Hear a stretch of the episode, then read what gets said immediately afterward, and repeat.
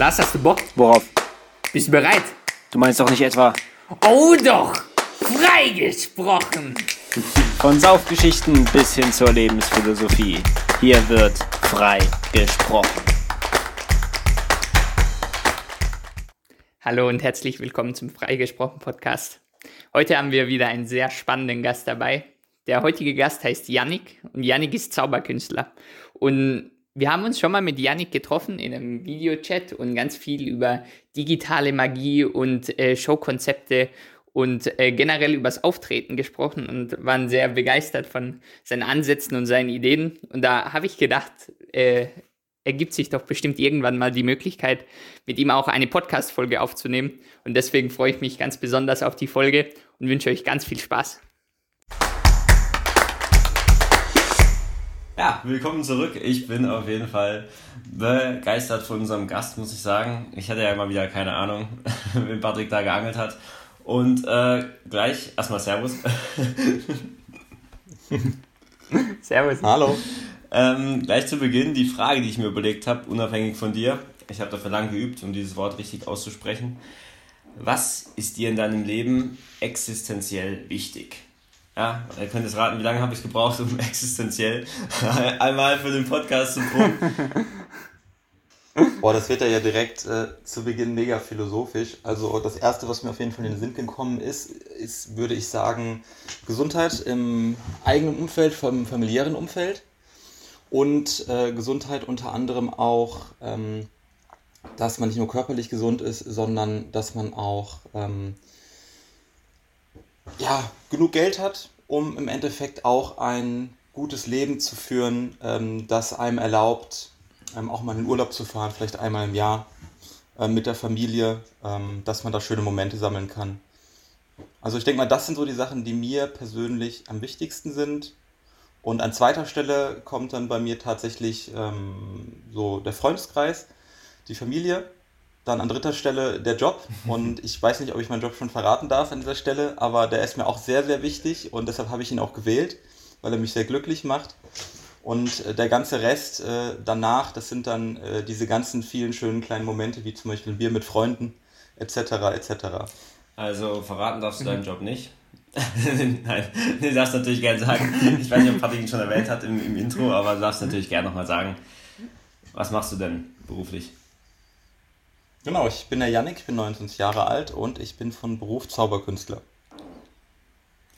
Und wir müssen sagen, also ähm, wir haben ja schon einmal mit dir, also jetzt für die Zuschauer, wir haben ja schon einmal mit dir ähm, telefoniert, um uns äh, weiterzubilden, um Ideen zu sammeln, um uns inspirieren zu lassen von dir. Ähm, ich weiß gar nicht, wie Patrick den Kontakt zu dir geknüpft hat. Ah, doch. Mir ist eingefallen über eine Online-Kulturbörse oder sowas, glaube ich. Kann das sein? Ja, ich glaube, das war OnlyFans. Ah, nee. Ah, Ja, da hat mich angeschrieben. Ja, ich glaube, ich habe einfach äh, dich angeschrieben. Ich Oh, glaube, ich okay, habe einfach auch nicht gegoogelt schlecht. und geguckt. so einfach. bin auf deine Website gestoßen und fand die auf jeden Fall äh, echt beeindruckend. Dann habe ich gedacht, äh, vielleicht ergibt sich ja was.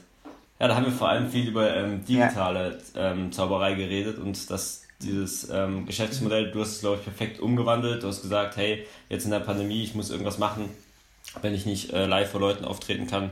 Kannst du da ein bisschen was zu erzählen, wie du die Pandemie überlebt hast als Künstler? Genau, also die Pandemie habe ich eigentlich ziemlich gut überstanden, ähm, was auch damit zusammenhängt, dass ich A, ein Mensch bin, der gerne Sachen umsetzt und nicht einfach nur irgendwie dann chillt, weil ich mag keine Tage, wo man nichts zu tun hat, außer in sein Handy reinzugucken.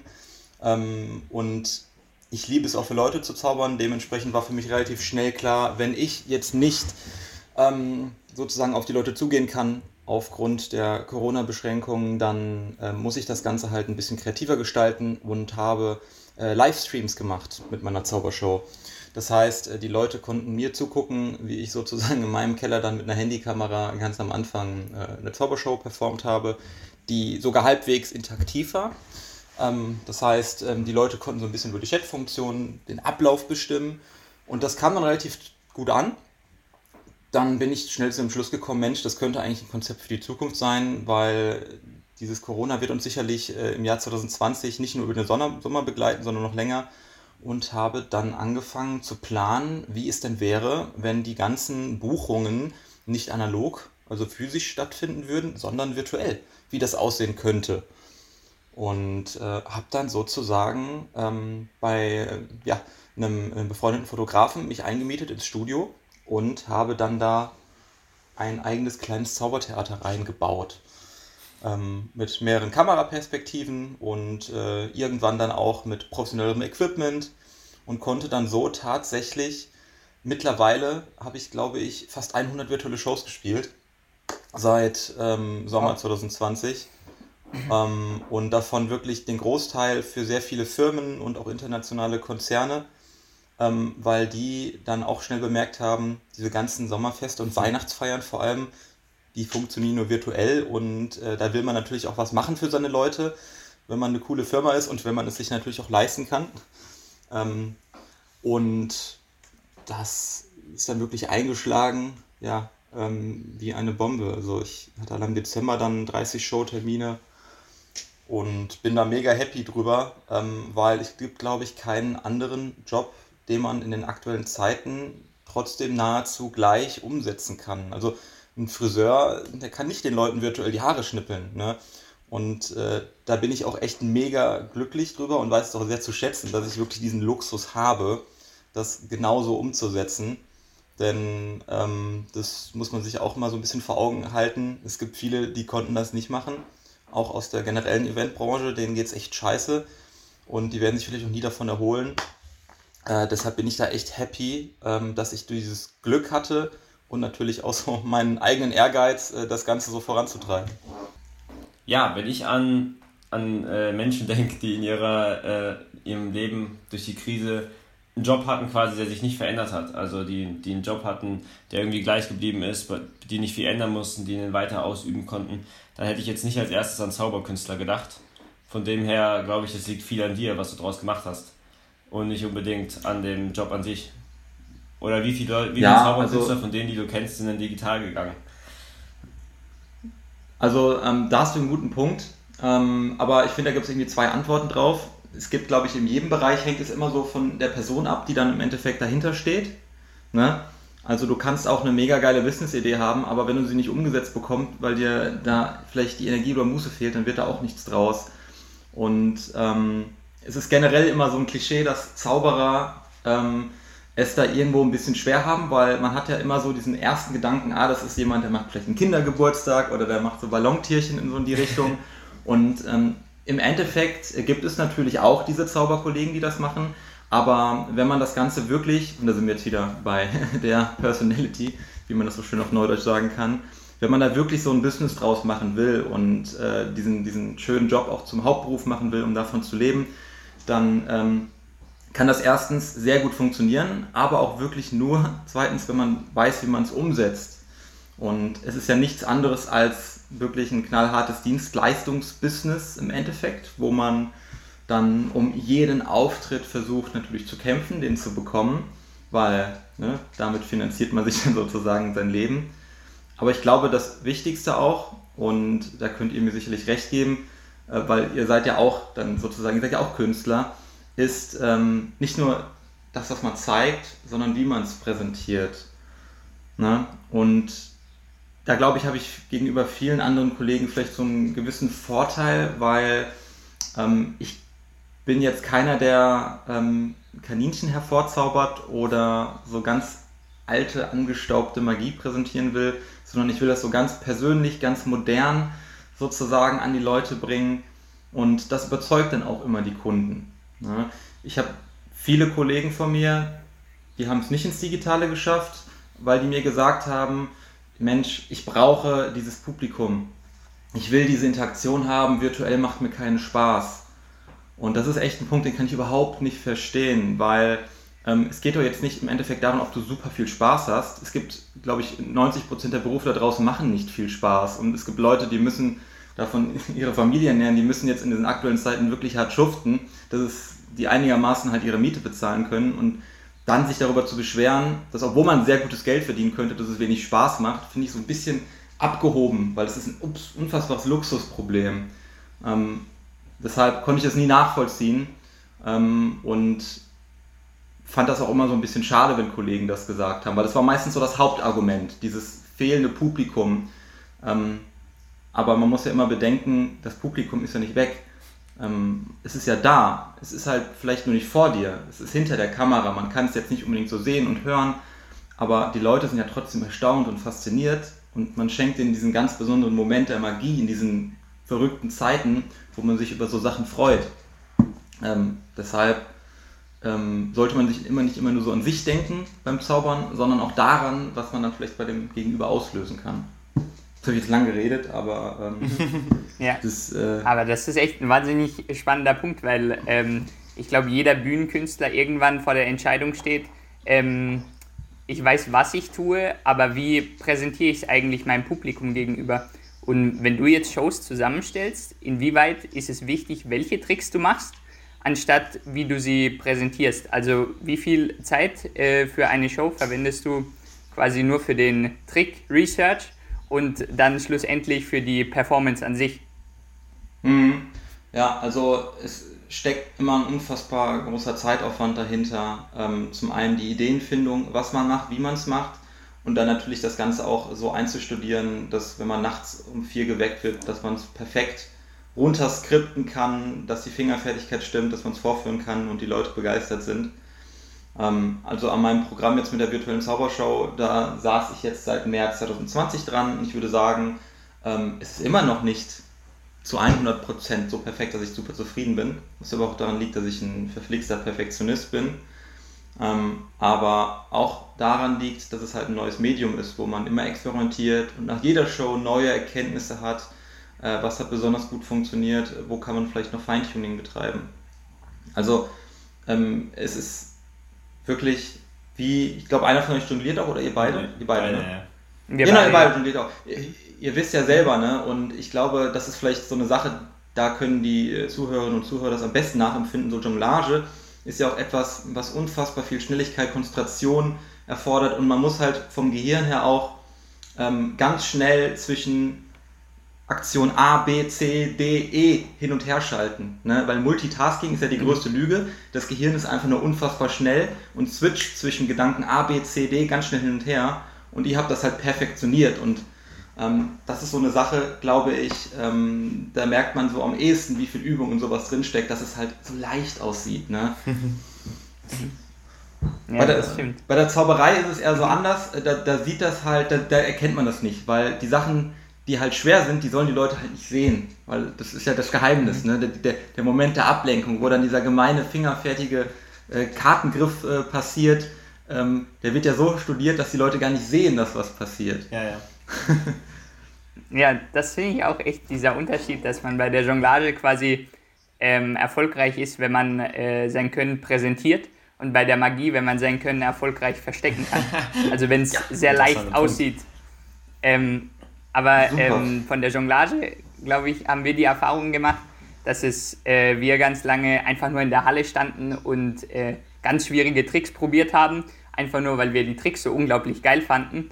Und irgendwann der Punkt kam, wo der Twist ähm, kam, dass wir gesagt haben, okay, wir wollen aber auch Bühnenshows gestalten. Und auf einmal äh, gibt es auch ganz viele andere Leute, die zum Beispiel fünf oder sieben Bälle jonglieren können. Aber ähm, was macht uns quasi einzigartig? Und das ist dann eben die Persönlichkeit oder die Geschichte, die man auf der Bühne erzählt. Gibt's diesen, ähm, hast du diesen Unterschied so auch äh, bei dir irgendwann festgestellt? Dass du vom nur Üben von Kartentricks dann irgendwann quasi so zum Storyteller oder ich weiß nicht, so ähm, mehr zum Performer wurdest? Ja, ja, also das ist eine gute Frage, weil ähm, muss ich jetzt mal ganz gut überlegen, wie ich äh, gut darauf antworte, weil du hast jetzt mehrere interessante Sachen mir erzählt. Yes. Das erste, worauf ich ganz kurz eingehen würde, ist, ähm, du hast mir gerade gesagt, ihr wart in der Halle und habt viel geübt. Und für mich persönlich ist es immer so, und das können viele nicht nachempfinden, man muss ja unfassbar viel Energie und Passion da reinstecken, bis es klappt. Und kennt ihr diesen Moment, wo es Klick macht, wo auf einmal diese Sache, die man stundenlang übt, perfekt klappt und dann hat man den Dreh raus Kennt ihr dieses Gefühl? Also es, das hat man manchmal bei so ganz schweren Sachen und dann wird man immer besser und besser. Und das ist, finde ich, ein total schönes Erlebnis. Hm, ja, ich glaube, mhm. es ist nicht dieses Gefühl, also gut, ich kann jetzt von mir sprechen, bei mir, äh, es gibt diesen Klickmoment, glaube ich, aber er ist nicht ganz so extrem im Sinne von, danach klappt es dann immer zu 100%, sondern danach weiß man grundsätzlich, auf einmal hat man ein ganz neues Gefühl für den Trick und man lernt ihn dann viel schneller oder ähm, hat einen riesen Fortschritt an einem Tag erzielt, aber kann sein, dass am nächsten Tag auch wieder schlechter läuft. Also es gibt, glaube ich, weiß nicht, ob es wie es bei Patrick ist, bei Jonglage selten diesen Klickmoment, dass man von einem auf den anderen Tag auf einmal was mega Schwieriges kann, was man vorher noch nicht konnte. Ich glaube, es ist ein sehr langsamer Prozess. ja. Ich glaube, bei der Jonglage ist ein bisschen, äh, also zum Beispiel, ich übe gerade vier Diabolos spielen und wenn ich das jetzt zum Beispiel zwei Monate nicht trainieren würde, weiß ich, dass ich es dann auch nicht mehr auf der Bühne machen könnte. Also das braucht so viel ähm, Training, dass es quasi auch konstant auf einem Level bleibt das heißt, dieser Aha-Moment, der ist schon irgendwann da, wo man merkt, okay, man ist imstande, das irgendwann mhm. äh, zu perfektionieren, aber dass es immer ähm, Auffrischung äh, benötigt, um diese Präzision abzurufen. Mhm. Ja. Aber eigentlich. Ja, das, das kenne ich. Spannend an der Frage, die Patrick vorher gestellt hat, wo so viele Fragen drin gesteckt genau. haben, fand ich eigentlich auch noch den Aspekt, ähm, dass bei der Jonglage wirklich auch für viele so ist, die dann gar nicht damit auftreten, in Anführungszeichen, dass sie da jonglieren und sich selber neue Herausforderungen und dann kommt noch ein Ball mehr dazu, noch ein Diablo mehr und sie sind fasziniert davon, wie sie sich steigern und es ist ein Hobby, was man hinter seinen eigenen vier Wänden ausführen kann, wo man aber nicht mit äh, anderen in Kontakt treten muss, was man wirklich auch für sich selbst machen kann. Die Frage ist, gibt es bei der Zauberei überhaupt? Weil ähm, braucht man da nicht immer einen Zuschauer, dem man das zeigt, oder kann man das auch in gewisser Weise irgendwie für sich machen? Das ist eigentlich auch eine spannende Frage. Ja, also ich glaube, dann war noch der, der, der Punkt mit dem Storytelling, ne? den du auch erzählt mhm. hattest und das, das schließt das eine ja mit, äh, mit ein. Man äh, hat auf jeden Fall das Zauberer, dass man auch selber immer äh, fasziniert und erstaunt, wenn man gewisse Tricks vom Spiegel übt, vor allem Sachen, die visuell sind, ähm, weil man dann genau das sieht, was auch der Zuschauer sieht, was eigentlich für echte Magie halt äh, dann sozusagen sich darstellt. Ähm, beispielsweise dieser Klassiker, wenn man eine Zeitung zerreißt, man hat ganz viele Schnipsel in der Hand, dann pustet man einmal gegen und schüttelt auf einmal die ganze Zeitung wieder ganz, man hält sie in der Hand. Mhm. Und äh, wenn man das vom Spiegel übt, dann macht das selber total viel Spaß.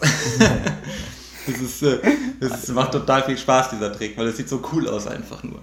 Und ähm, ich persönlich bin aber auch irgendwann dann von diesem Moment nur vom Spiegelüben weggegangen, weil wofür übt man das vom Spiegel? Sicherlich nicht für sich selber zum, zur eigenen Faszination, sondern um halt dieses Gefühl des Erstaunens auch auf andere Leute zu übertragen. Und ähm, da ist es dann auch ganz wichtig, dass man das Ganze nicht nur so präsentiert nach dem Motto, schau mal hier, was ich kann, guck dir das an, ne? schau genau hin, das kann ich. Also so ein Darstellen vom eigenen Können, sondern dass man das verpackt in vielleicht eine schöne Metapher, eine kleine Geschichte, die so drumherum geschwungen ist. Und ähnlich war das ja auch. Ihr habt so ein richtig tolles Video auf YouTube, das euch mal angeguckt. Leute, die das gerade hören, guckt euch dieses Video mal an, das ist total schön. Äh, da jonglieren die beiden und äh, erzählen äh, eine wunderbare Geschichte dazu, ohne dass da jetzt wirklich ähm, viele Worte benutzt werden. Ähm, ihr habt auch noch einen kleinen Vortrag noch zwischendrin, aber ähm, dieses Visuelle kommt auch über die Jonglage. Ah, ja. Und ich finde, das ist halt ähm, im Endeffekt dann das Wichtige, weil Menschen lieben Geschichten, Menschen lieben es, Geschichten zu erzählen oder auch welche zu hören. Und ähm, Zauberei sollte dann bestenfalls auch in eine Geschichte verpackt werden, so mit so einer gewissen Dramaturgie. Ne? Ja, und, und es lebt auch von der Geschichte letztendlich. Also je besser die Geschichte ist und die Leute die Geschichte verstehen und fühlen, desto beeindruckender kann der Trick letztendlich werden, oder?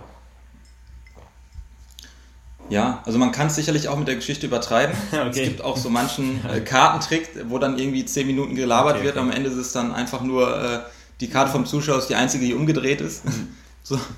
Ja, man kann es übertreiben. Ähm, es ist, mhm. da finde ich immer wichtig, dass man äh, nicht einfach eine Geschichte erzählt, sondern dass man eine gute Geschichte erzählt. Ne? Es gibt ja auch immer diesen Sprichwort, äh, Content is King. Ähm, das ist ja auch mittlerweile überholt. Im Endeffekt ist ja wirklich sehr guter und informativer und spannender Content King und nicht irgendwas ja, klar. im Internet. Und gen ne, genauso kann man es auch übertragen auf das Storytelling. Das muss dann schon eine gute, coole, knackige Geschichte sein. Ähm, mal so als Beispiel für wirklich brillantes Storytelling in der Zauberei, was auch komplett ohne Worte stattfindet. Und ich denke, jeder von euch kennt das. Es gibt so ein Video von ähm, einem asiatischen Zauberkünstler, der an einem Tisch sitzt Und der zieht Ah, ja. mit einem äh, mit so einem weißen Band eine Linie über den Tisch und teilt ihn in zwei Bereiche. Also sozusagen einen roten Bereich, einen blauen Bereich und alles, was auf seiner rechten Seite geschieht, da verwandeln sich die Karten in rote Karten und wenn er die Karten nach links legt, dann werden die blau. Und ohne dass er ein Wort sagt, erkennt man sofort, ähm, er hat da wie so, so ein Märchen, was da dargestellt wird, schafft er es dann auf einmal auf der anderen Seite sein Geld zu vermehren. Ne? Und ähm, am Ende verschwindet dann dieses weiße Band äh, und die gesamte Magie geht verloren und äh, er hat auf einmal nicht mehr mehr sein altes Outfit an, das verschwindet auch. Das ganze Geld, was er herbeigezaubert hat, ist weg. Und das ist so ein, wie so ein, so ein Märchen, was er erzählt in wenigen Minuten, was unfassbar visuell ist. Äh, fast schon wie Jonglage eigentlich im Endeffekt, ähm, weil, weil es auch so fingerfertig ist. Und das finde ich ähm, ist so schön an der Magie. Weil es gibt immer neuartige Dinge, es gibt immer Menschen, die unfassbar kreativ sind und dann uns so richtig coole visuelle Momente schenken. Interessant. Ja, also ich glaube, ich habe die Routine auch mal gesehen und da war ich auch echt wahnsinnig beeindruckt von äh, der Ästhetik, die auch da dahinter gesteckt hat, weil man irgendwie eine ganz besondere Atmosphäre damit erzeugen konnte. Und wenn man bei diesem Geschichtenerzählen bleibt, glaube ich, dass man den Zuschauer auch auf so einer emotionalen Ebene abholt und das ist, glaube ich, auch unglaublich wichtig. Ja, Ähm, Lars, und, Lars und ich haben mal einen Jongleur geschaut und der heißt Michael Davis. Das ist so ein Comedy-Jongleur. Und ähm, der jongliert eigentlich gar nicht so gut, aber was der geschafft hat, ist einen bombastischen Applaus einzuholen für eine Drei-Ball-Jonglage. Und Lars und ich waren so fasziniert davon, weil wir jonglieren dann drei, dann vier, dann fünf und dann ist der absolute Spannungsbogen, der hört dann bei fünf auf und dann äh, oder bei sechs Bällen und dann applaudiert das Publikum. Aber der Jongleur hat es durch seine Geschichte geschafft, die gleiche Reaktion, die wir vielleicht für fünf oder sechs Bälle kriegen, für diese drei Bälle zu kriegen. Und das war wirklich äh, so ein Moment, der uns die Augen geöffnet hat, weil die Geschichte so unglaublich wichtig ist. Und ähm, die Frage, die ich dir damit stellen will, ist, gibt es das in der Ma- Magie auch, dass es quasi Leute gibt, die vielleicht technisch gar nicht so gut sind, aber unglaublich krasse Also den Geschichten kleinsten, erzählen? den, den einfachsten Kartentrick performen können, aber einen heftigeren Applaus einsammeln können als jemand anderes mit einem ganz, ganz schwierigen Trick. ja, definitiv gibt es. Also da gibt es, ich, mir fällt jetzt gerade spontan kein Beispiel ein, aber es gibt auf jeden Fall äh, Zauberer, ähm, die das schaffen. Ja, also Ja, ich, Ich persönlich bin jetzt auch nicht der mega Slide of Hand Artist, ne? aber ähm, ich, ich komme dann auch mehr so über die, über die Story und so über das Persönliche. Ja, und meistens sind da auch echt ähm, spannende Kunststücke, wo das Kunststück eigentlich so simpel ist, dass der Zuschauer gar nicht merkt, wie, also wie, wie einfach es im Prinzip vielleicht manchmal funktioniert, aber die Story ist so gut und verdeckt alles, dass es am Ende so einen schönen Effekt hat. Und da fallen mir auch ganz viele Kunststücke ein, wo ich mir, die, die man auch oft mit den gleichen Techniken bei vielen Zauberern sieht, aber sie sind doch bei jedem so anders, dass man sagen kann, okay, das ist, hat auch nichts mit Kopieren zu tun, das ist einfach eine Grundtechnik, die man da verwenden kann. Und hier lässt sich da was ganz, ganz Neues, Schönes drauf einfallen. Das ist schon spannend. Hm. Nochmal so ein ganz kurzer äh, Zwischenstep, ähm, das Video, für das wir vorhin gesprochen haben. Falls es einer sehen will, von den Leuten, die da zuhören, einfach googeln Chinese Magician performs World's Best Magic Trick. Alles klar. dann müsstet ihr eigentlich zu dem Video kommen. Es ist, äh, es ist nicht Ah, Shin Lim, ganz wichtig, es ist nicht Shin Lim, auch wenn das sehr cool ist. Ne? Äh, es ist jemand anderes und es ist total krass, das müsst ihr euch mal angeguckt haben. Also es ist, es ist Ja. unfassbar Wenn, wenn geil. wir es auch finden, noch mal in die dann Shownotes hauen wir es einfach dann. unten rein, in die, dann könnt ihr draufklicken. Ja. Ja, mach das. Naja, schön. Oh, Hammer. Aber eine Sache, auf die ich äh, auch die ganze Zeit schon eingehen wollte, war äh, deine Antwort am Anfang auf die Einstiegsfrage, weil ähm, du ja auch gesagt hast, dass dir dein ähm, Job unglaublich wichtig ist, nach der Gesundheit und nach deiner Familie. Und ähm, ich frage mich, äh, wie bist du da hingekommen? Also hattest du irgendwann den Punkt, wo du wusstest, okay, mein Beruf ist für mich so wichtig, dass ich so viel Spaß und Begeisterung haben muss, dass es mich erfüllt? Oder wie bist du quasi hauptberuflich Zauberkünstler geworden? Also, es war ganz einfach. Ne? Also, ich habe natürlich mit elf meinen Brief von Hogwarts bekommen und dann wusste ich sofort. Ne? Ich Also konnte gar Klassiker. nicht anders. Ne? Also, tatsächlich war es, war es, äh, nie eine Sache, die ich geplant habe. Für mich war es immer etwas, was ich dann neben meinem normalen Beruf, den ich dann irgendwann, wo auch immer, haben werde, äh, so stattfinden lasse. Also das heißt unter der Woche mhm. dann ganz normal worken, vielleicht im Büro, was auch immer, und am Wochenende hat man dann mal einen Auftritt. Und das ist dann so eine Sache sozusagen, die einem dann Spaß macht, so als Ausgleich. Dann habe ich aber irgendwann auch, ähm, ja, man connectet sich natürlich mit anderen Zauberkünstlern, Leute getroffen, die das komplett im Hauptberuf machen. Und ich dachte mir so, hä, krass, das geht? Äh, ist das nicht mega anstrengend? Ist es nicht mega scheiße? Ist es nicht so, dass man immer so äh, Geldsorgen hat, etc.? Weil ähm, das ist ja natürlich auch wichtig, dass man im Endeffekt dann, egal wie viel Spaß es macht, man muss ja irgendwie schon seine Familie natürlich auch ernähren können, das ist ja auch ein wichtiger Punkt. Ähm, habe ich dann ja die Leute getroffen, die haben mir gesagt, nee, guck mal, ähm, du kannst doch so und so machen und das und das ist wichtig und äh, ich hatte zum damaligen Zeitpunkt noch nicht mal Visitenkarten oder so. Ne? Das ist irgendwie sieben Jahre her und dann hat sich ein Kollege mit mir hingesetzt, hier in Köln in so einem Café, hat äh, Flyer-Alarm geöffnet. Äh, hätte auch jede andere Seite sein können, das ist jetzt vollkommen kein, keine Werbung oder so. Auf jeden Fall haben wir dann von einer Stunde eine Visitenkarte für mich designt und äh, dann haben wir tausend Stück bestellt und boom, ich hatte Visitenkarten. So Kleinigkeiten einfach. Ähm, nicht nur sich etwas vorstellen, also vorstell, die Vorstellung von Visitenkarten zu haben, sondern das wirklich umzusetzen. Ähm, das ist eine Sache, die ich sehr schnell gelernt habe, die super wichtig ist. Also nicht nur vorstellen, sondern machen. Einfach machen, machen, machen und äh, schauen, was dann daraus wird. Und äh, das ist, glaube ich, ein ganz wichtiger Aspekt, der mich dann auch da reingetrieben hat, in diesen, diese Hauptberuflichkeit, Magier zu sein. Ähm, denn ich habe auch nach meinem Studium ähm, ich habe einen Bachelor gemacht und wollte dann eigentlich immer so Richtung äh, Medien und Marketing gehen. Hatte da auch äh, meine Bachelorarbeit über Content äh, und Storytelling geschrieben. Habe ich mir erstmal gesagt, ich nehme mal so ein halbes Jahr für mich, gucke mal, was passiert, wenn ich nur Zauberei mache. Und dann habe ich gemerkt, hey, wenn du wirklich dich darauf fokussierst und hinsetzt und jeden Tag ähm, dann Aufgaben erledigst, sei es eine neue Website zu kreieren, sei es hm, vielleicht zu gucken, welche Kunden könntest du ansprechen, so Kleinigkeiten, Marktanalyse, äh, Kundenanalyse, so, so Marketingkram halt auch.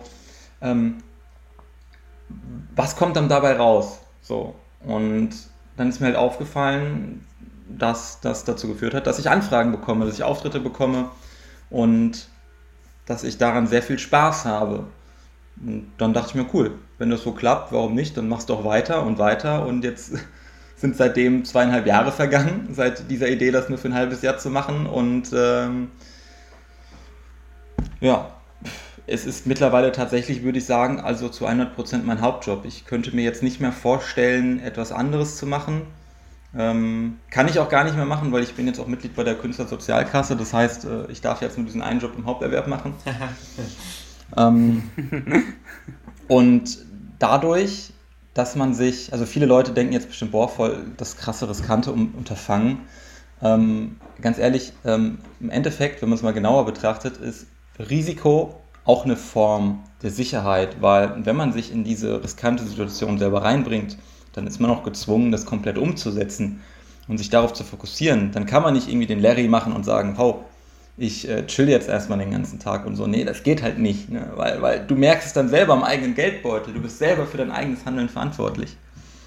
Und ähm, das äh, war dann im Endeffekt auch ein ganz wichtiger Punkt, dass ich vollkommen fokussiert darauf hingearbeitet habe, ähm, das zu machen. Und dann hatte ich auch so ein bisschen das Glück, was dann auch kommt, ne? natürlich. Ne? Das Glück ist mit dem Tüchtigen, wie man so schön sagt, dass es dann geklappt hat. Mhm. Wow, oh, voll schön. Ähm, hast du das Gefühl, dass dein Studium dich da weitergebracht hat? So im Sinne Marketing, Storytelling, dass du da ganz viele Tools an die Hand bekommen hast, die du dann auch selber für deine eigene Marke in Anführungszeichen verwenden konntest? Ja, auf jeden Fall. Also ich muss mich ja selber verkaufen. Ich muss ja selber im Endeffekt äh, Marketing für mich als Person machen. Von daher war das schon sehr hilfreich. Schön, das ist mhm. sehr schön. Also der Satz hat mich jetzt gerade umgehauen. Risiko ist auch nur eine Form von Sicherheit. Ja, äh, sehr spannend. Also du meinst es im Sinne von, dass ich mich dann wirklich konzentrieren muss, weil ich sage, ich gehe das Risiko ein, dass ich quasi all in gehe und sage, okay, nicht mehr breit gestreut, sondern Konzentration auf die eine Sache. Da muss ich mir zwangsläufig viel mehr Gedanken über diese eine Sache machen, was dann diese Sache irgendwie wieder viel sicherer macht. Oder wie hast du, also das hat mich jetzt gerade beeindruckt. genau, also, also all in ist es ja nicht. Ne? Man hat immer noch den Plan B in der Tasche. Ne? Ich habe ja ein abgeschlossenes Studium äh, und das war für mich dann im Endeffekt so die Back, diese, diese, diese Rückversicherung, die ich habe, dass ich immer noch dann in einen Job im Marketing reingehen kann. Ähm, aber es war dann schon so, dass ich ähm, aus finanziellen Gründen dann mich dazu entschlossen habe, jetzt für diesen Zeitraum wirklich nur das zu machen. Und ähm, dann ist es schon so, wie du schon gerade richtig gesagt hast, Lars, dann muss man auch wirklich halt natürlich ähm, komplett sich darauf fokussieren und das dann machen und umsetzen können und das muss dann auch erfolgreich sein. Kann natürlich auch nach hinten losgehen. Ne? Ich hatte jetzt das Glück, dass alles geklappt hat. Es lief wie am Schnürchen. Ähm, aber ähm, ich ja, bin happy damit. Ich würde es auch jedem raten, das mal auszuprobieren, weil das ist eine super wichtige Lebenserfahrung äh, wenn man wirklich so eine Idee hat. Ich meine, heutzutage ist es sehr einfach zu gründen. Es gibt sehr viele Förderungen etc. etc. Ähm, warum nicht? Also selbst wenn es zwei Jahre ähm, des, des Lebens kostet, im Endeffekt ist es trotzdem, ähm, ich meine, aus Fehlern lernt man, aus Fehlern wird man besser. Und ähm, generell ist ja so in Deutschland, man darf, da denken viele Leute auf keinen Fall Fehler machen. Äh, da sind wir irgendwie so eine Ausnahmesituation in so einer Ausnahmenation. Äh, ich persönlich finde, es ist super wichtig, dass man auch äh, probiert und vielleicht mal was falsch macht, weil nur dann merkt man, wie es halt richtig geht. Spannend.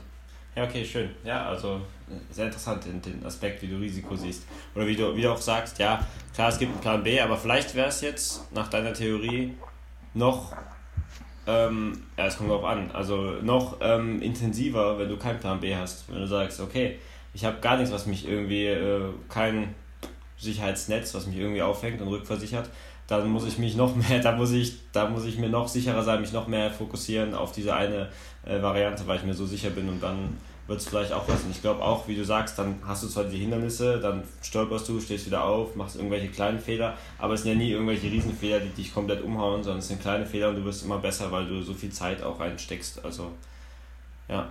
Mhm. Ja, ich, ich weiß nicht. Also es kann ja sogar sein, ähm, wenn man jetzt mit diesem Wissen reingeht, dass man keinen Plan B oder C hat, dann könnte es ja sein, dass man sich selber zu viel Druck macht und man dann zu verkopft an eine Sache herangeht. Und das könnte dann auch eine mentale Blockade sein im Endeffekt, die dann eher kontraproduktiv ist. ist ähm, deshalb, ich glaube zum Beispiel, ähm, dass, wenn man sich das mal heutzutage anguckt, diese ganzen Fußballprofis, die machen ja auch alle noch Abi nebenbei und so und bla bla bla. Und dann denkt man auch so, ah, das ist so pseudomäßig, dass sie jetzt noch ihr Abi machen. Aber es kann immer mal passieren, dass man eine schwere Verletzung hat, was auch immer. Und dann hat man zum Glück dieses Wissen, okay, ich habe auf jeden Fall da noch vielleicht abgeschlossene ähm, Ausbildung, äh, was auch immer. Ja. Ähm, aber es, es gibt natürlich auch so viele Fälle von Leuten und ich glaube, das hängt einfach dann so mit der eigenen mentalen Persönlichkeit ab, das auch wirklich dann gekonnt umzusetzen, äh, die keinen Plan B haben, sondern sagen, ich ziehe das jetzt einfach voll durch. Und äh, wenn man es dann schafft, äh, wirklich noch größeres Chapeau, finde ich, weil das Risiko ist dann wirklich natürlich großes Risiko. Ähm, aber ähm, ja, also für mich war es schon cool zu wissen, dass ich nach, im Hintergrund irgendwo diesen, diesen Fallschirm habe, Fallschirm habe, den ich jederzeit hätte aktivieren können. Ja, ja schön. Spannend, sehr interessant. Ja, das ist echt äh, echt, glaube ich, ein, ein sehr spannender Gedanke, auch was Risiko und Sicherheit betrifft, weil äh, Lars und ich, glaube ich, auch immer vor denselben Fragen stehen. Mhm. Inwieweit muss ich mich absichern und inwieweit investiere ich in meine Kunst oder in meine Dienstleistung in Anführungszeichen, weil äh, damit ja auch ähm, sowohl persönlicher äh, als dann auch vielleicht sogar finanzieller Erfolg steht und mhm. fällt. Aber ähm, noch eine andere Frage, und zwar ähm, hast du ja vorhin schon erwähnt, dass du äh, meistens auf Hochzeiten oder Unternehmensfeiern spielst. Und ähm, das ist ja dann quasi wie eine Show, die explizit für die Veranstaltung angepasst ist. Und wäre es für dich auch mal quasi eine coole Sache, wenn du sagst, du bist nicht Teil einer Veranstaltung, so, sondern die Leute kommen nur wegen dir? Also du quasi stellst einen Abend auf die Beine, wo du Karten verkaufst und dann kommen die Leute zu deiner Zaubershow? Ähm, ich glaube nicht. Ich glaube nicht, äh, tatsächlich. Das wird jetzt vielleicht sehr viele Künstlerkollegen überraschen. Aber ähm, für mich war das jetzt auch in der aktuellen Pandemiezeit nie irgendwie ein Faktor, dass ich sage, ich mache meine eigene öffentliche virtuelle Zaubershow, wo sich Leute Tickets für kaufen können. Ähm, schlicht und ergreifend, ich finde, es ist vielleicht jetzt ein bisschen schwer zu erklären. Ich habe da selber keine Erklärung für. Das ist für mich eher so ein Bauchgefühl. Ähm, zum einen ähm, mag ich es total gerne, wenn ich als Künstler gebucht werde für eine Veranstaltung, wo ich dann hingehe und die Leute überrasche als Zauberer. Also so dieser Moment der Überraschung, den man da kreiert. Das ist natürlich dann, wenn man in so eine Zaubershow geht, dann, dann weiß man schon, was man bekommt. Ähm, und auf der anderen Seite war es tatsächlich, es klingt jetzt total äh, langweilig, aber der finanzielle Aspekt. Ähm, das ist momentan für mich jetzt ähm, noch kein Thema, weil ähm, ich glaube, man muss sehr viel Zeit und Energie und auch Kosten erstmal rein investieren, dass man Location etc. hat, dass man Tickets verkauft, dann müssen sie sich auch noch gut verkaufen und so weiter und so fort. Und ähm, die Zeit ähm, habe ich dann sozusagen lieber für andere Dinge genutzt, weil ich halt gemerkt habe, ähm, das könnte jetzt zum jetzigen Zeitpunkt verschenkte Zeit sein, denn ich bin jetzt noch kein bekannter Zauberkünstler. Ich bin jetzt nicht jemand wie zum Beispiel Marc Weile, der ist aktueller äh, Weltmeister der Zauberkunst, der kommt aus Deutschland, ähm, der schafft es, äh, die Theaterseele zu füllen mit diesem Titel. Ich habe keinen Titel. Ich bin wirklich einfach ähm, ganz normaler Zauberkünstler, den man für private Events buchen kann. Da, da wird man jetzt nicht berühmt mit, das ist auch nicht mein Ansporn aber man kriegt damit jetzt auch nicht, wenn man eine eigene Show auf die Beine stellt, den Saal gefüllt. Ja? Weil du bist ein Unbekannter für die Leute.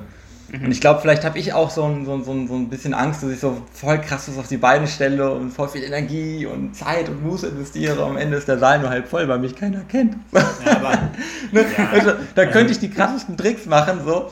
Ich weiß es nicht. Man, also man kann diesen Aspekt nachvollziehen, dass man sagt, oh ja, okay, also das ist immer, also wäre irgendwie ernüchternd und so, dass du dann den halben Saal füllst, klar, kann man voll nachvollziehen, aber bei anderen Sachen, wenn du jetzt eine digitale Show kreierst, dann hast du diesen Gedanken ja auch nicht unbedingt, äh, vielleicht, ich kann es verstehen, dass er vielleicht weniger zwingend ist, weil du sagst, okay, wenn ich nicht gebucht werde, mhm. werde ich nicht gebucht, aber es gibt ja auch das gewisse Restrisiko, hey, du machst diese Show und niemand bucht sie so ungefähr. Du hast auch viel Zeit reingesteckt und hast diese Show mhm. entwickelt.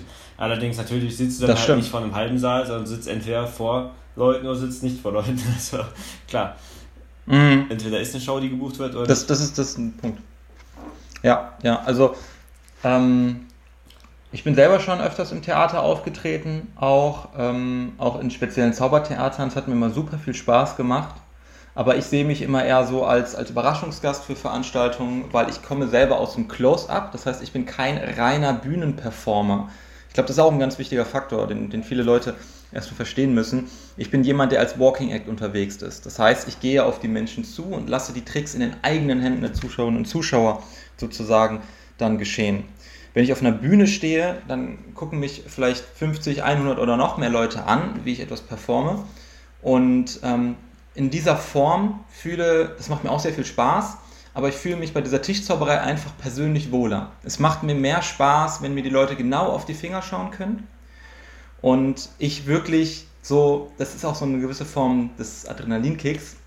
Du darfst dir keine Fehler erlauben halt. Also so wirklich zero, weil auf einer Bühne, das ist vielleicht jetzt beim Jonglieren ein bisschen anders, weil wenn der Ball runterfällt, dann sieht man es, ne?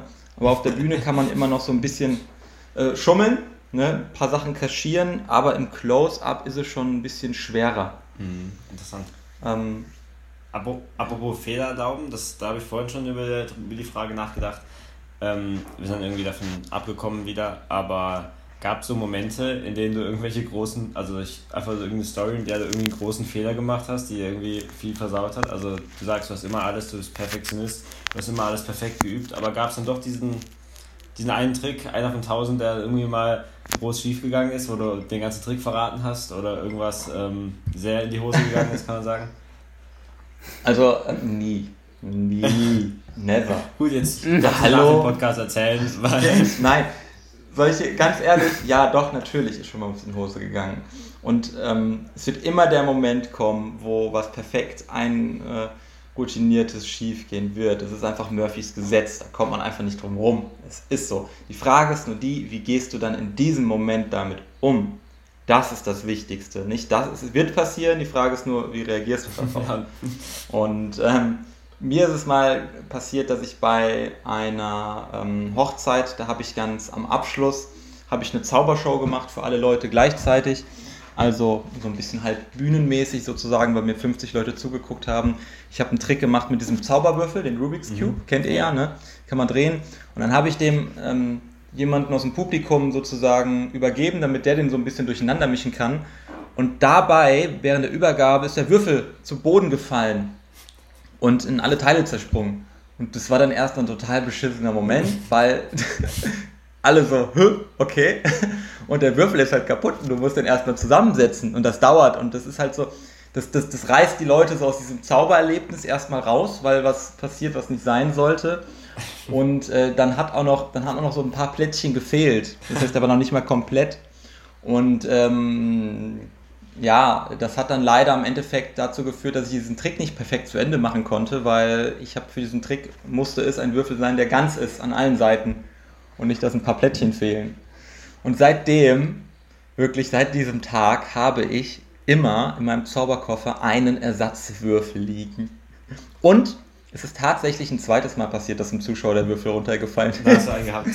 Und dann dachte ich mir so, yes, ich habe mich richtig innerlich gefreut, ne? Wirklich. Ich habe mich gefreut wie ein Schneekönig, weil ich konnte dann ganz entspannt zu meinem Koffer gehen und sagen, gar kein Problem, guck mal, ich bin dafür vorbereitet. Ich sehe direkt, du wolltest den lösen, indem du ihn einfach auseinander nimmst. Ich habe hier noch einen neuen für dich. Und dann hatte ich einen lustigen Gag, so in dem Moment. Und alle Leute haben gelacht und mhm.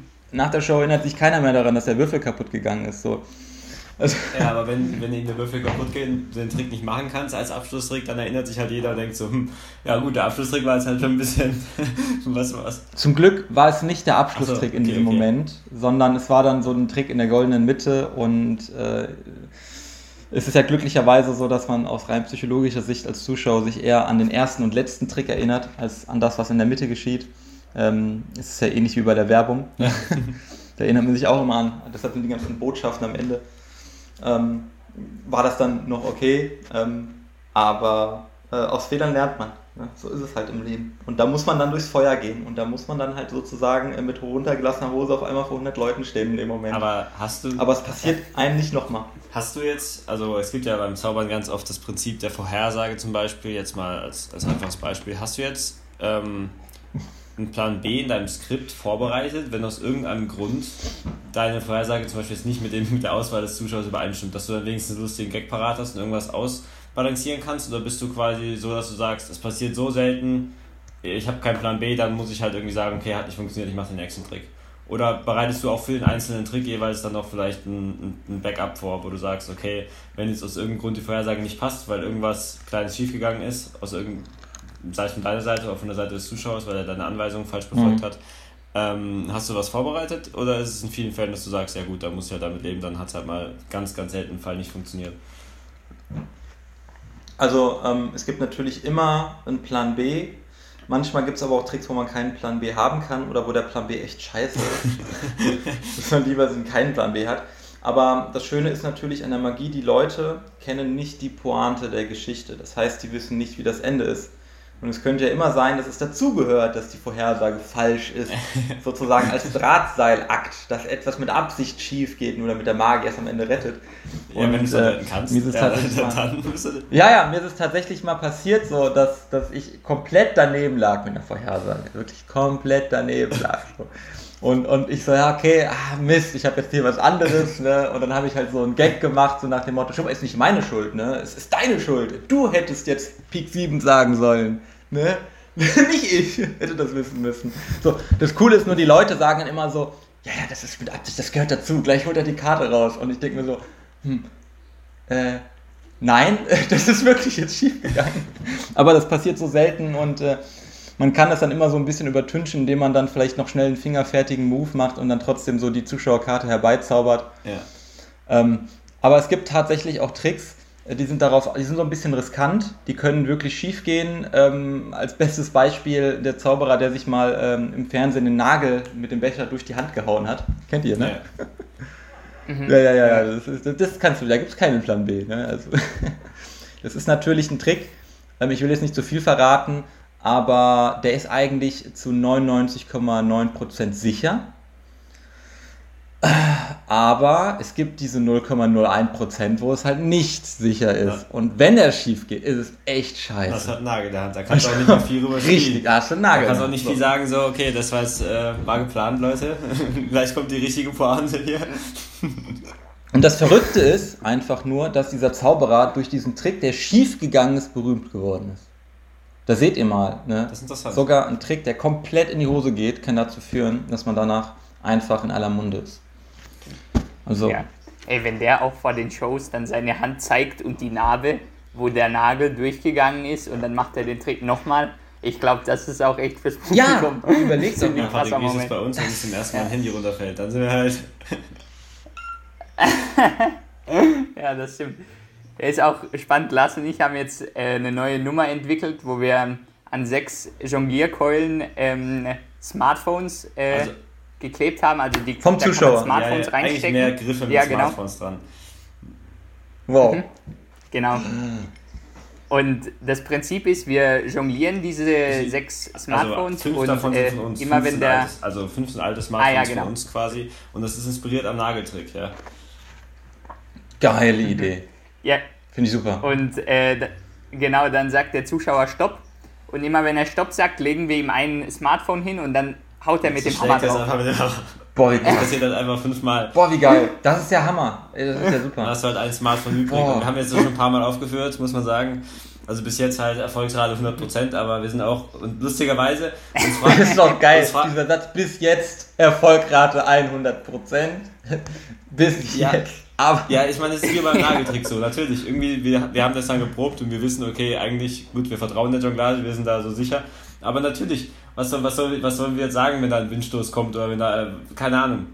Die Frage ist, die man sich dann stellen muss, macht man deswegen das Kunststück nicht und sagt, es ist zu riskant oder sagt man, ja gut, wenn es in diesen einen, also wenn es in diesem mini minimalen Bereich irgendwo schief geht, dann hat man halt richtig verkackt. Und ich glaube, das ist auch so ein Kunststück, wo wir sagen, da gibt es keinen Plan B, wir dürfen halt das Handy des Zuschauers nicht fallen lassen.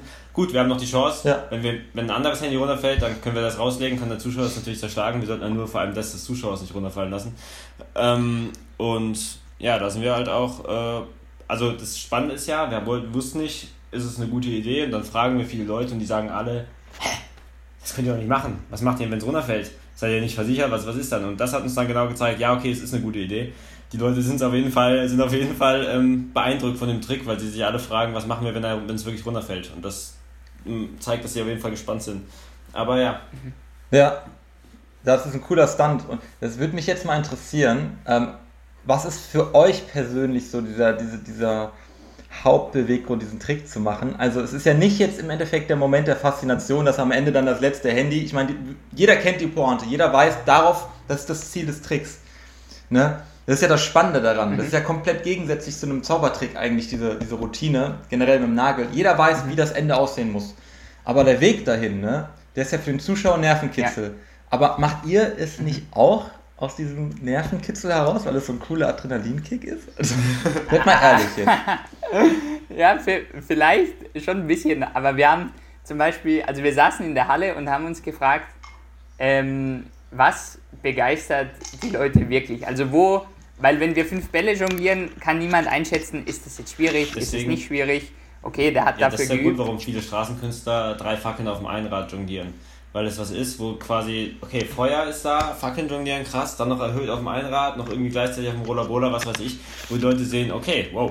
Also das ist dieses, dieser beeindruckende Aspekt, dass du irgendwie ganz viel schwierige Sachen kombinierst. Und wir haben uns halt gefragt, ja, was machen wir? Gibt es irgendwas, was jetzt nicht gerade Fackeln sind, weil wir die auch nicht drin so gut jonglieren können, was die Leute genauso fasziniert, was ihnen extrem wichtig ist? Oder deswegen gibt es halt diese ganzen Nummern, wo jemand in der Mitte steht und man um den rumjongliert mit Fackeln oder mit irgendwas, weil dann die Gefahr irgendwie zu sehen ist und Kettensägen und wir haben uns gefragt, was ist so diese Kettensäge? Und ja, dann sind wir halt auf die Idee gekommen, so, ah, irgendwie, wahrscheinlich hatten wir auch gerade ein Handy in der Hand, sind auf die Idee gekommen, hey, was jedem Mensch extrem wichtig ist, weil da alle Daten drauf sind, weil das so das Ding, was unser Leben gerade auch echt begleitet, ist halt das Smartphone. Und da haben wir uns überlegt, gut, was machen wir mit dem Smartphone? Ja, dann jonglieren wir halt einfach mal das Smartphone und haben uns, sind glaube ich über diese Komponente gekommen, hey, irgendwas noch nicht da gewesen ist, irgendwas mit einem Objekt, was dem Zuschauer extrem wichtig ist, dass man ihn halt auch mitnehmen kann. Natürlich ist für uns auch Adrenalin dabei. Total cool. klar. Total cool. Finde ich Ja. super. Also, ähm, das ist wirklich schon so eine moderne Art der, der Jonglage, weil das bringt diese Jonglage ins, in, so ein, es gibt dem Ganzen so einen interaktiven Moment. Und Ja. das belebt das Ganze. Ähm, weil Jonglage ist ja jetzt im Endeffekt, du hast ja vorhin schon gesagt, Patrick, ähm, so ein, guck mal hier, was ich kann, mäßiges. Ne? Und wenn ihr dann daraus so euren eigenen Twist, wenn ihr den da so reinbringt, mit diesen Objekten von den Zuschauern sozusagen, die benutzt werden, dann macht das das Ganze sehr interaktiv und bezieht das Publikum mit ein. Und ich glaube, es ist heutzutage unfassbar wichtig, dass die Leute das auch, dieses, dieses Gefühl haben, ähm, komplett dabei zu sein. Ja. Ja, Ja, interessant. absolut. Ich glaube auch, dass das äh, bei der Magie und egal auch bei welcher Kunstform, bei der Jonglage auch, man immer die Schnittstelle finden muss zwischen der eigenen, de- den eigenen Skills auf der Bühne und vielleicht der Wirklichkeit des Publikums. Weil wenn man die Sachen kombiniert, dann ähm, schafft man etwas, was das Publikum verstehen kann. Weil meistens sind es ja nicht die, äh, beim Magier die äh, Slide of Hands, die der Zuschauer versteht, sondern die Geschichte, die er drumherum kreiert, weil er sagt, ihr wisst, jeder kennt's, morgens bin ich verschlafen, keine Ahnung, und dann hat äh, der Zuschauer beispielsweise irgendwelche Bezugspunkte, wo er denkt, oh krass, ja, äh, das habe ich gemeinsam mit dem, der da Mhm. auf der Bühne steht. Genau. Und ich glaube, diese Momente machen dann die Show ähm, besonders. Ja. Wow, spannend. Also ich muss sagen, ich bin wieder durch dieses Gespräch sehr motiviert, mir neue Tricks auszudenken. Also es ist sehr schön. Es ist doch, ist doch toll, dass wir uns immer so, dass wir, ja, dass man so viel Spaß an Kreativität haben kann und daran neue Sachen zu entdecken. Also ich glaube, da, da werden wir uns noch spannende Sachen einfallen lassen. Und eines Tages werden wir, glaube ich, mal zu dritt uns irgendwas Geiles einfallen lassen, weil noch besser wäre natürlich, wenn noch mehr Zauberkomponente in, dieses, in diese Handynummer reinkommt. Handynummer hört sich auch geil an, die Handynummer, ja. Wenn da Ich meine, wie krass wäre es denn, stellt euch mal vor, ihr würdet dann, während ihr das Handy jongliert, auch noch den PIN-Code knacken von dem Typen. Ja, Hey, wenn, ihr, wenn, ihr, wenn, ihr, wenn ihr das lernen wollt, äh, nach dem Podcast, ne, alles klar. dann äh, kriegt ihr ein bisschen. Zaubercoaching dazu. Das ist alles möglich. Äh, keine, kein Handy ist mehr freundlich, ja. Ja. Cool. Oh, richtig, Ja, cool. richtig cool. Oh, Yannick, es war echt uns eine Ehre, mit dir zu sprechen. Ich glaube, Lars und ich haben heute auch ganz viel äh, wieder mitgenommen für uns. Und ich hoffe auch, äh, unser Publikum konnte äh, unseren kleinen Exkurs Ja, in die Zaubererwelt sagen, wir haben echt viel über Zauberei gesprochen, aber letztendlich ist ja auch eine deiner Ja. wichtigsten Antworten auf die Einstiegsfrage gewesen, ja, was ist dir im Leben essentiell wichtig? Irgendwie auch die Zauberei, ja, dein Job. Vor allem was, was anderen Leuten Mhm. vielleicht nicht in ihrem Leben, also Gesundheit, das ist jedem wichtig, aber was dich individuell ausmacht, ist ja auch die Zauberei. Deswegen schön, dass wir da heute so drauf eingegangen sind. Auch für uns sehr spannend. Yes, sehr gerne. Also es hat mir auch total viel Spaß gemacht, hier mit euch jetzt zu quatschen. Und äh, bedanke mich auch nochmal, dass ihr mich jetzt sozusagen dann eingeladen habt, dass es so spontan geklappt hat. Und ich habe mir überlegt, ähm, damit wir das Ganze auch noch so ein bisschen magisch schließen, würde ich gerne mal so einen ähm, interaktiven Kartentrick probieren, der ähm, rein über Audio funktioniert. Das heißt, die Leute zu Hause können ihn jetzt sozusagen in eigenen Händen miterleben und alles, was man dafür braucht, äh, sind Spielkarten. Ich weiß nicht, äh, habt ihr gerade Spielkarten zufälligerweise parat irgendwo, Mhm. Patrick oder du, Lars? Ich guck mal kurz, in zwei Minuten sind wir wieder da. Yes! Und ihr zu Hause holt auch mal Spielkarten. Pokerdeck oder ein Mau-Mau-Blatt. Jetzt bin ich hier ganz alleine. Ich habe die beiden jetzt gerade weggezaubert. Simsalabim, mein bester Trick. Und passt auf, jetzt werden sie wieder erscheinen in genau 3, 2, 1. Simsalabim. Da sind wir wieder. Ah, Schnipsen hört man gar nicht so laut. Da sind wir wieder. Wow, herbeigezaubert. Patrick noch. Da haben wir ein Kartendeck herbeigezaubert. Ähm, ja, cool, Sehr dass schön. du dir was überlegt hast. Also da bin ich ja mal gespannt. Ähm, Ah, ganz kurz, bevor der Trick jetzt startet, ich will euch mal kurz was zeigen. Und zwar habe ich mir jetzt bei meiner Zaubershow nämlich überlegt, es ist ja cool, wenn die Leute das in diesem virtuellen Rahmen sehen und es ist ja auch interaktiv, indem man mit den Leuten interagiert, über Sprache, über Video. Aber Zauberei sollte in den eigenen Händen stattfinden. Das ist immer so mein Ziel. Deshalb habe ich entwickelt, schaut mal, das hier. Ja, nicht öffnen. Also da er Das- zeigt jetzt hier gerade einen Umschlag, auf dem steht nicht öffnen, Mystery Envelope auf Anweisung warten. Also Genau, das ist sozusagen ein schwarzer Luftpolsterumschlag, so circa 15 x 15 Zentimeter groß. Und den schicke ich immer ähm, seit mittlerweile zwei Monaten an alle meine Kunden raus, wenn die mich buchen. Den, den Umschlag erhält, ja genau, jeder Zuschauer erhält diesen Umschlag vor der Show per Post. Denn da sind dann diverse Zauberrequisiten drin, äh, mit denen die Magie auch in den eigenen Händen stattfindet. Und ich habe extra so ein ganz schwarzer Luftpolsterumschlag, müsst ihr euch das vorstellen. Da ist dann so ein sehr cooler Sticker drauf mit so goldener Gravur, wo drauf steht Mystery Envelope, bitte nicht öffnen, auf Anweisung warten, dass auch die Leute so einen Moment äh, der, der, Überraschung haben und gar nicht wissen, was sie erwartet. Und, ähm, sehr coole Idee. Da werden wir jetzt unter anderem auch einen Trick performen, äh, den ich auch in meiner Show mache ähm, einer von, von mehreren, der interaktiv ist, der in den eigenen Händen der Leute stattfindet. Und dafür benötigt jetzt jeder von euch das angesprochene Kartenspiel. Ihr braucht nur 10 Karten und zwar sollten es 5 rote und 5 schwarze Karten sein. Das heißt, jeder von euch zu Hause, Patrick und Lars sortieren gerade schon, sucht sich aus seinem Kartenspiel 5 rote und 5 schwarze Karten aus. Ist egal was. Ne? Egal welche fünf roten das sind, egal welche fünf schwarzen das sind. Hauptsache, ihr habt die. Alles klar.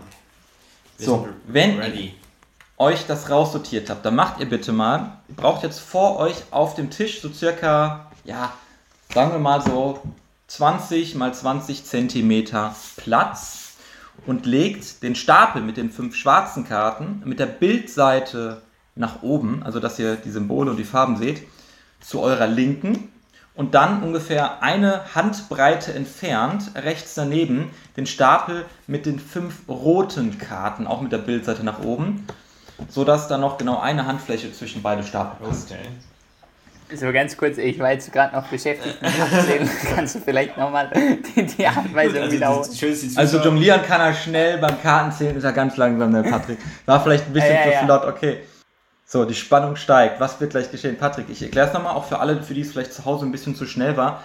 Ihr habt jetzt zwei Stapel, einen mit fünf roten Karten, einen mit fünf schwarzen Karten und ihr legt beide Stapel mit der Bildseite nach oben nebeneinander und zwar so, dass noch eine Handfläche Platz dazwischen ist. Ne? Eine Handfläche Platz. Denn was wir jetzt gleich machen werden, wir werden in der goldenen Mitte zwischen diesen beiden Stapeln einen neuen großen Kartenstapel sozusagen kreieren, indem wir die beiden Farben jetzt ineinander vermischen. Das heißt, wir werden jetzt immer abwechselnd eine schwarze, dann eine rote Karte in die Mitte legen, dass sie sich so ein bisschen verzahnen, wie beim Reißverschlussverfahren. Ne? Das heißt, ihr könnt jetzt selber entscheiden, ob ihr mit der Farbe Rot oder mit der Farbe Schwarz anfangt. Legt auf jeden Fall eine Farbe in die Mitte zwischen beide Stapel und dann von der anderen Farbe auch eine Karte in die Mitte dazu, sodass wir einen neuen Stapel kriegen. Also auch mit der Bildseite nach oben. Wo wir immer rot, dann schwarz, dann rot, dann schwarz, dann rot, dann schwarz haben. Also dass die sozusagen, ja, wie so, ja, wie bei so, wie bei so einem Reißverschluss, ne? Wenn, kennt man ja, ne? Ich hoffe, das ist eine gute Metapher. Ich denke schon. Aber die, die Karten sollten bei euch jetzt im, ja? Immer noch die Bildseite nach oben, ich noch eine Frage. Also immer noch. Genau, immer mit der Bildseite nach oben. Perfekt. Ja. So, wenn ihr das gemacht habt, dann hebt ihr diesen Stapel mit diesen zehn Spielkarten einmal hoch, haltet den in beiden Händen fest und dreht ihn einmal um, sodass ihr die Rückseite der Spielkarten seht. Okay. Perfekt. Jetzt könnt ihr nämlich nicht mehr sehen, welche Karten unten drunter sind. Wir kommen jetzt zur allerersten fingerfertigen Übung und diese Übung heißt Abheben. Das funktioniert so, indem ihr ungefähr ein Drittel oder die Hälfte oder zwei Drittel des Stapels nach oben weghebt und diesen abgehobenen Stapel dann auf den Tisch legt und die restlichen Spielkarten, die ihr noch in eurer Hand haltet, von wo ihr abgehoben habt, die legt ihr jetzt auf dem Stapel, der auf dem Tisch liegt, drauf. Dadurch habt ihr einmal abgehoben. Also den oberen Teil nach unten gebracht sozusagen. Habt ihr das verstanden oder soll ich es nochmal erklären? Ja, passt. Also Passt. Nee, passt. Okay. Ich hab's. Sehr gut. Und das Ganze probieren wir jetzt noch ein, ein, zweites Mal, indem wir von oben wieder ungefähr die Hälfte abheben und nach unten legen. Also einmal von oben nach unten abheben. Alles klar. Wenn ihr wollt, könnt ihr das auch noch ein drittes Mal machen. Wenn ihr nicht wollt, dann macht ihr das trotzdem. Alles klar. Gut. So. Jetzt haben wir zwei oder dreimal abgehoben. Ihr haltet jetzt wieder euren Stapel in eurer Hand, alle zehn Karten mit der Rückseite nach oben und nehmt euch jetzt die beiden oberen Spielkarten, die ganz oben liegen, als Pärchen und dreht die wie so ein Pfannekuchen einmal um, dass ihr die Bildseiten davon seht. Die müsst ihr euch jetzt nicht merken, denn diese beiden Spielkarten legt ihr jetzt wieder auf den Stapel zurück und das ist wichtig mit der umgedrehten Bildseite nach oben, sodass von diesen zehn Karten jetzt genau zwei Karten umgedreht sind, die oberen beiden. Alles klar. Und jetzt heben wir noch einmal ab. Das heißt, von oben nach unten ungefähr die Hälfte oder ein Drittel oder zwei Drittel abheben. Okay. Und jetzt machen wir dasselbe nochmal. Die beiden Karten, die jetzt oben liegen, heben wir wieder als Pärchen hoch, drehen die wie einen Pfannekuchen um und legen sie zurück auf den Kartenstapel drauf, sodass jetzt oben wieder zwei umgedrehte Karten liegen. Insgesamt haben wir jetzt vier Karten, die umgedreht sind. Wir heben jetzt wieder noch einmal ab, von oben nach unten. Zwei Drittel, ein Drittel oder die Hälfte, wie ihr wollt. Und es kann sein, dass ihr jetzt in diesem Moment eine Karte oben liegen habt, die mit der Bildseite nach oben liegt. Das ist nicht schlimm. Es kann aber auch sein, dass ihr jetzt Karten oben liegen habt, die komplett mit der Bildseite nach unten liegen. Das ist jetzt bei jedem unterschiedlich. Denn jetzt werdet ihr die oberen 1, 2, 3, 4 Karten sozusagen als, als Päckchen die oberen vier Karten noch einmal hochheben und wie ein Pfannekuchen umdrehen. Also dasselbe, was wir vorhin mit zwei Karten gemacht haben, machen wir jetzt mit vier Karten. Alles klar. Und ihr merkt, da entsteht jetzt bei jedem schon so ein bisschen Chaos. Ihr dürft jetzt noch einmal von oben nach unten abheben. Ein Drittel, die Hälfte oder zwei Drittel, wie viel ihr wollt. Und fächert dann die Karten mal so ein bisschen auseinander und äh, zählt mal nach, wie viele Spielkarten bei euch gerade mit der Bildseite nach oben liegen, ohne dass ihr jetzt die Reihenfolge verändert. Bei mir, Patrick, wie viel sind es bei dir? Wie viel? Äh, sechs Stück. Sechs Stück. Und Lars, also ich habe vier, was Ich hast auch du? vier. Du hast auch vier. Ne? Das ist bei jedem jetzt so ein bisschen anders. Vielleicht haben einige von euch zu Hause zwei Karten umgedreht oder sogar alle oder sieben, keine Ahnung. Jetzt wird es tricky. Das ist jetzt nämlich sehr individuell. Denn alle Leute, die jetzt zwischen dem 1. Januar bis 13. Juni Geburtstag haben, die drehen jetzt bitte noch einmal die oberen beiden Karten als Päckchen um, legen sie zurück und heben ab. Und der Rest, der zwischen dem 14. Juni bis 31. Dezember Geburtstag hat, der macht gar nichts. Alles klar. Ich hoffe, es war nicht zu kompliziert und könnt ihr dann mal Das heißt, in dem Fall muss Patrick, Ja. der, der im ersten Zeitraum Geburtstag hat, muss jetzt umdrehen. Die obersten zwei. die oberen beiden umdrehen und dann noch einmal abheben. Und alle, die nach dem 14. Juni Geburtstag haben, die Also müssen ich mache das mal nix. Okay.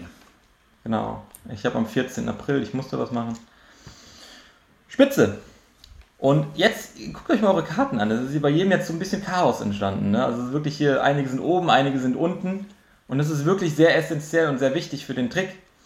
Ähm, denn was wir jetzt machen werden, ist wieder die Karten, diese zehn Karten, die wir haben, aufteilen in zwei Stapel. Und zwar immer abwechselnd legen wir eine Karte nach links und dann eine Karte rechts daneben, sodass wir jetzt sozusagen zwei Stapel kriegen mit jeweils fünf Karten. Also erst eine Karte auf den linken Stapel legen, dann eine Karte auf den rechten Stapel legen. Dann links, dann rechts, dann links, dann rechts und so weiter, sodass ihr immer abwechselnd da die Karten liegen habt. Solltet ihr zwei Stapel vor euch liegen haben, da sind die Karten komplett durcheinander. Einige sind oben, einige sind unten, rote Karten, schwarze Karten, umgedreht, was auch immer. Und jetzt kommt wieder der spannende Moment. Ihr dürft zu Hause selber eine Entscheidung treffen. Entweder ihr nehmt jetzt den linken Stapel in die Hand, hebt ihn hoch und dreht ihn wie ein Pfannekuchen um und legt ihn wieder zurück auf den Tisch. Oder ihr macht das mit dem rechten Stapel. Hebt ihn hoch, dreht ihn um und legt ihn wieder wie, ja, legt ihn wieder auf den Tisch zurück. Perfekt. So, und jetzt beide Stapel entweder den linken auf den rechten legen oder den rechten auf den linken. Ist vollkommen egal, ist eure Wahl. Jetzt habt ihr einen großen Stapel mit zehn Karten vor euch, da ist schön Kuddelmuddel drin. Ne?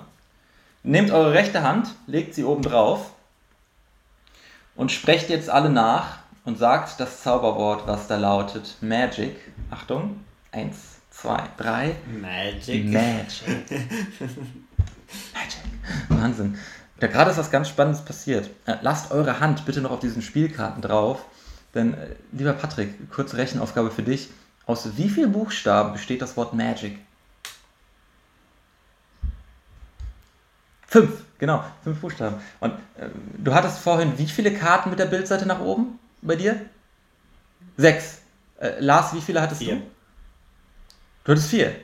Ne? Wäre es nicht verrückt, wenn jetzt plötzlich, noch nicht nachgucken, sondern erst nur vorstellen im Kopf, wenn jetzt von all diesen Karten nicht irgendwie drei Karten, sieben Karten, vier Karten oder sechs Karten mit der Bildseite nach oben liegen, sondern genau fünf Karten mit der Bildseite nach oben liegen, weil für jeden Buchstaben sich sozusagen eine Karte richtig sortiert hat. Das ist natürlich cool. Und um den ganzen noch, das wäre cool, ne? aber um das Ganze noch faszinierender zu machen, weil dieses Zauberwort lautet ja Magic, werden all diese Karten ein und dieselbe Farbe haben. Und das ist eigentlich, wenn man sich mal vorstellt, komplett unmöglich, weil wir haben ja gemischt, wir haben abgehoben, unsere eigenen Entscheidungen getroffen. Ich schnipse einmal und jetzt dürft ihr eure Hand hochheben und breitet den Stapel mal vor euch aus und guckt mal nach, was da geschehen ist. Wow. Wow. Schlecht. Nicht schlecht, wow. Also, ich habe hier genau fünf rote Karten liegen. Wie sieht's bei dir aus, Patrick? Hat's geklappt, sei ehrlich? Ja, Ja, du könntest ich ja, habe hier genau du fünf dir schwarze Kamera anschauen, Karten. sieht gut aus, ja. Ah ja, Patrick. Mega. Klar. Großer Applaus für euch. Nicht schlecht. Ihr seid auch richtige Meistermagier. Ich hoffe, es hat bei euch allen zu Hause auch geklappt. Äh, falls ihr zwischendurch vielleicht mal irgendwie falsch abgebogen seid, macht euch bitte nichts raus, ist nicht so schlimm. Es hat ja auch mal vielleicht was Gutes, wenn man nicht äh, sich genau an die Anweisungen von einem Zauberer hält, weil sonst könnte es passieren, dass man irgendwann in der Kiste liegt und zersägt wird. Oder Ja. den Nagel in der Und wenn Hand. der Trick nicht funktioniert hat, dann kann ich ihn einfach nochmal machen. Einmal mal kurz fünf Minuten zurückspulen und los geht's. Und ich, ich denke mal, das werden noch einige machen, äh, weil das ist wirklich was total Cooles. Und das ist so einer der Tricks, ähm, die äh, machen selber, finde ich, total viel Spaß, weil es funktioniert einfach. Ich weiß nicht, warum es klappt. Es klappt. Man weiß es nicht. Keine Ahnung. Wow. Wow.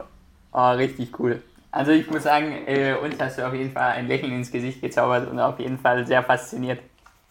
Nicht schlecht. Sehr schön. Spitze. Wow, das war auch ein, ein super schöner. Abschluss für die heutige Folge. Cool, dass du dir was ausgedacht hast. Ja, Hammer. Also, Yannick, dann bist du jetzt offiziell freigesprochen. Lars, Risiko ist die neue Sicherheit. Was sagst du dazu? Absolut.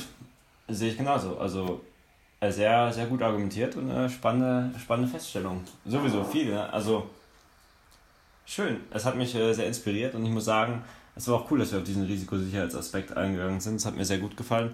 Da rede ich sowieso gern drüber, über Risiko. Von dem her spannend, was er dazu gesagt hat. Und ich bin auch so ein Risikotyp, von dem her natürlich geil, wenn ich jetzt in Zukunft argumentieren kann. Eigentlich alles ganz sicher, was ich hier mache. Ne? Das echt. Das stimmt. Ich fand auch den Gedanken mit dem Risiko ähm, ähm, sehr spannend, weil er irgendwie die Perspektive wechselt.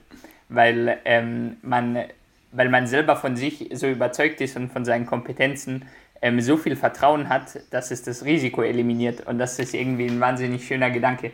Und dazu kommt, glaube ich, auch, äh, dass man das wunderbar mit der Einstiegsfrage verknüpfen kann.